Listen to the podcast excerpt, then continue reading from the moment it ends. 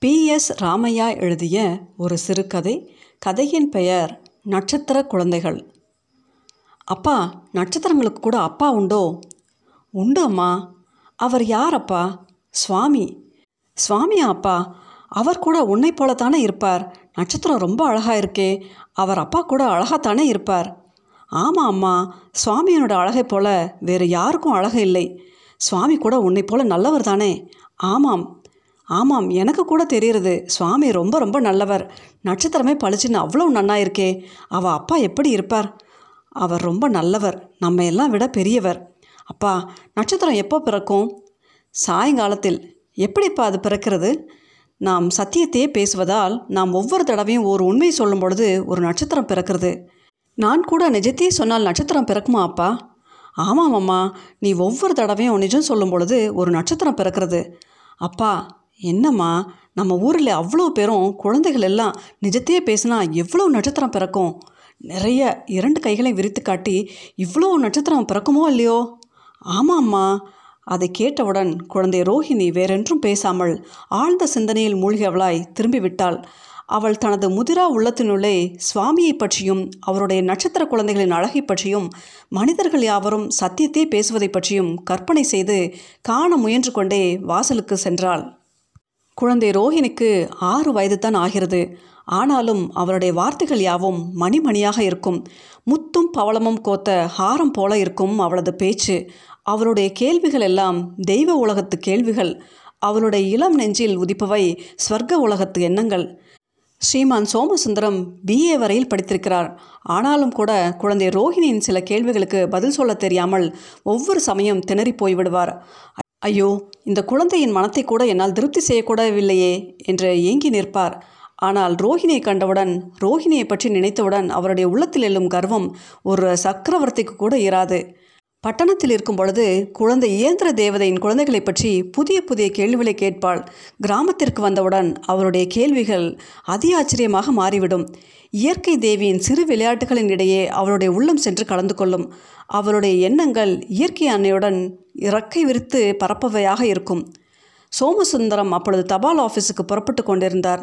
தினந்தோறும் தபால்காரன் வருவதற்குள் அங்கேயே நேரில் போய் ஏதாவது கடிதம் உண்டா என்று பார்த்துவிட வேண்டும் என்று ஆவலுடன் அவசரம் அவசரமாக போவார்.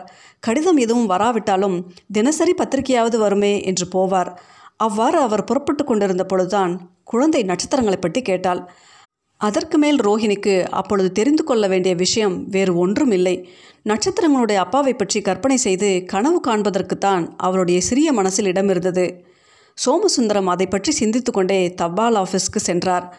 மாலை நேரம் வந்தது. குழந்தை ரோஹிணி அப்பொழுதுதான் குளித்துவிட்டு அம்மா செய்துவிட்ட அலங்காரங்களுடன் வாசலில் வந்தாள். அவர்கள் வீட்டு வாசலில் இரண்டு பக்கங்களிலும் இரண்டு பாதாம் மரங்கள் உண்டு. அவற்றின் நடுவில் சென்று நின்றாள். சூரியன் அஸ்தமிக்கும் சமயம். வான வீதியில் வெளியும் ஒளியும் மோனத்தில் கலந்து நகை செய்து கொண்டிருந்தன. குழந்தை ரோஹிணி மேற்றிசை கோடியில் நடந்து கொண்டிருந்த இந்திரஜாலத்தை கண்டால் அவளுடைய நிஷ்கலங்க நெஞ்சத்தில் பரவச நிலை பிறந்தது. ஆஹா என்ன அழகு! அங்கு அந்த வானவெளியிலே உம்மை கவிதை செய்து கொண்டிருந்தாள் ரோஹிணியின் முகம் மலர்ந்தது.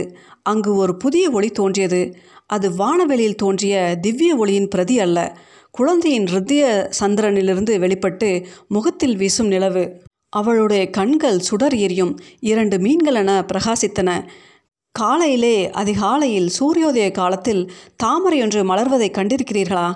கொஞ்சமாக திறந்து அது தனது காதலனைக் கண்டு இள நகையாடுவதை பார்த்ததுண்டா? அந்த தாமரை போல மலர்ந்து வியப்பின் சந்தோஷத்தின் இளநகை தவழ்ந்து ஆட ரோஹிணியின் சிறிய அழகிய வாய் சிறிது திறந்திருந்தது. அவள் யார்? வானத்திலே அப்படி படம் எழுதி விளையாடும் அந்த வானுலக ரோஹிணி எப்படி இருப்பாள்? குழந்தை ரோஹிணி பலகையில் சித்திரம் எழுதி விளையாடுவதுண்டு முதலில் ஒரு படம் வரைவாள். சி நான் இது நன்றா இல்லை என்று அழித்துவிட்டு வேறு ஒன்றும் எழுதுவாள். அதையும் துடைத்துவிட்டு புதிய துணுசாக மற்றொன்று வரைவாள். வானத்து ரோஹிணியும் அவ்வாறே புதிய புதிய படங்களை எழுதுகிறாள்.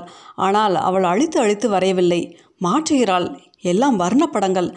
புதிய புதிய வர்ணங்கள். ஒன்றை போல் மற்றொன்று இல்லை. கணந்தோறும் நவநவமாய் கழுப்பு தோன்றுகிறது. அந்த வானுலக ரோஹிணிக்கு எவ்வளோ சந்தோஷமாக இருக்கும்? குழந்தை ரோஹிணிக்கும் சந்தோஷம்தான். வானுலக ரோஹிணியின் சந்தோஷத்தை பற்றி நினைப்பதில் சந்தியாதேவி நாணத்தினால் தலை குனிந்து கீழ்த்திசை அடிவானத்தில் நின்று மெல்ல அடி வைத்து வான வீதியிலே வந்து கொண்டிருக்கிறாள். அவளுடைய வருகை ஓர் இனிய சங்கீதத்தை போன்றிருக்கிறது. கல்யாணி ராகத்தின் அவரோகணம் போல அவருடைய சௌந்தரியம் இனிமையானது உள்ளம் கவர்வது அது நாணத்தினால் ஆக்கப்பட்டது நிமிர்ந்து பார்க்காது ஆனாலும் மகிழ்ச்சி ஊட்டுவது. அவளுடைய நிறம் ஸ்வத்த ஸ்வரங்களில் ஒன்றல்ல அவற்றிற்கு புறம்பானது அதன் பெயர் மாலை ஆதலால் அது மயக்கம் தருவது. வர்ணப்படங்கள் எழுதுவது நின்றுவிட்டது இனி வேறு வகையான சித்திரங்கள் வெள்ளை மேகத்தினால் ஆக்கப்படும் உருவங்கள் ஒளியையும் நிழலையும் கலந்து எழுதப்படும் ஓவியங்கள் அவற்றின் விளிம்புகளில் சுடர் கலந்த வெள்ளி முலாம் பூசப்பட்டிருக்கிறது. அவைகள் ஏன் இப்படி அங்கும் இங்கும் அலைந்து கொண்டே இருக்கின்றன? ஓரிடத்தில் இருந்தால் என்ன? ஆகாசத்திற்கு இந்த நீல வர்ணம் எப்படி வந்தது? பூமி ஒவ்வொரு இடத்தில் ஒவ்வொரு வர்ணமாக இருக்கிறதே. வானம் மாத்திரம் ஏன் இப்படி ஒரே நீளமாக இருக்கிறது? நேர் மேலே இரண்டு மேக வடிவங்கள் மெதுவாக அசைந்து கொண்டிருக்கின்றன. இரண்டிற்கும் நடுவில் நீல வர்ணம் களங்கமற்றாது. ரோஹிணியின் உள்ளத்தை போன்றது. அந்த இடத்திலே அந்த இரண்டு வெண்மையான மேகக்கூட்டங்களின் இடையுள்ள நீல பட்டாடையிலே திடீரென்று ஒரு சுடர் தோன்றுகிறதே. அடே அப்பா அது எவ்வளவு துரிதமாக தோன்றிவிட்டது. கண் இமைக்கும் நேரத்தை விட சீக்கிரமாக மின்வெட்டும் நேரத்தில் அது கூட அதிகம். ஒரு கணத்தில் ஆயிரத்தில் ஒரு பங்கு நேரத்தில் அந்த சுடர் பொறி பிறந்துவிட்டது.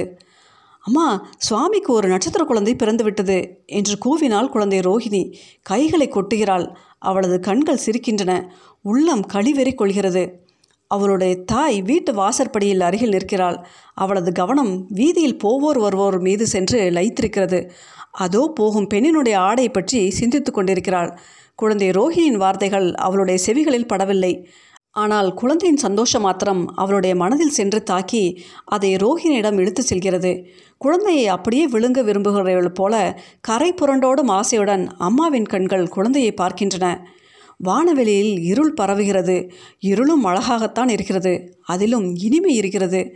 மாதாவின் சிநேகத்தை போன்ற இனிமை. ஒன்றன் பின் ஒன்றாக நட்சத்திரங்கள் பிறந்து கொண்டே இருக்கின்றன. அப்பா எத்தனை நட்சத்திரங்கள்? குழந்தை ரோஹிணியால் அவற்றை எண்ண முடியவில்லை. அவை பிறக்கும் வேகம்தான் என்ன?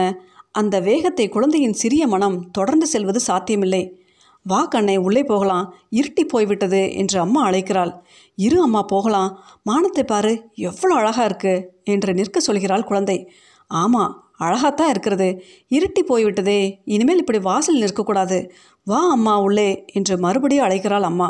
அம்மா ம் மானம் இப்போ எதை போல இருக்கு சொல்லட்டுமா? சொல்லு. உன் முகத்தைப் போல. நீ என்னை முத்தமிடுகிறாயே அப்போ உன் முகம் இந்த மானத்தைப் போலயே இருக்கு.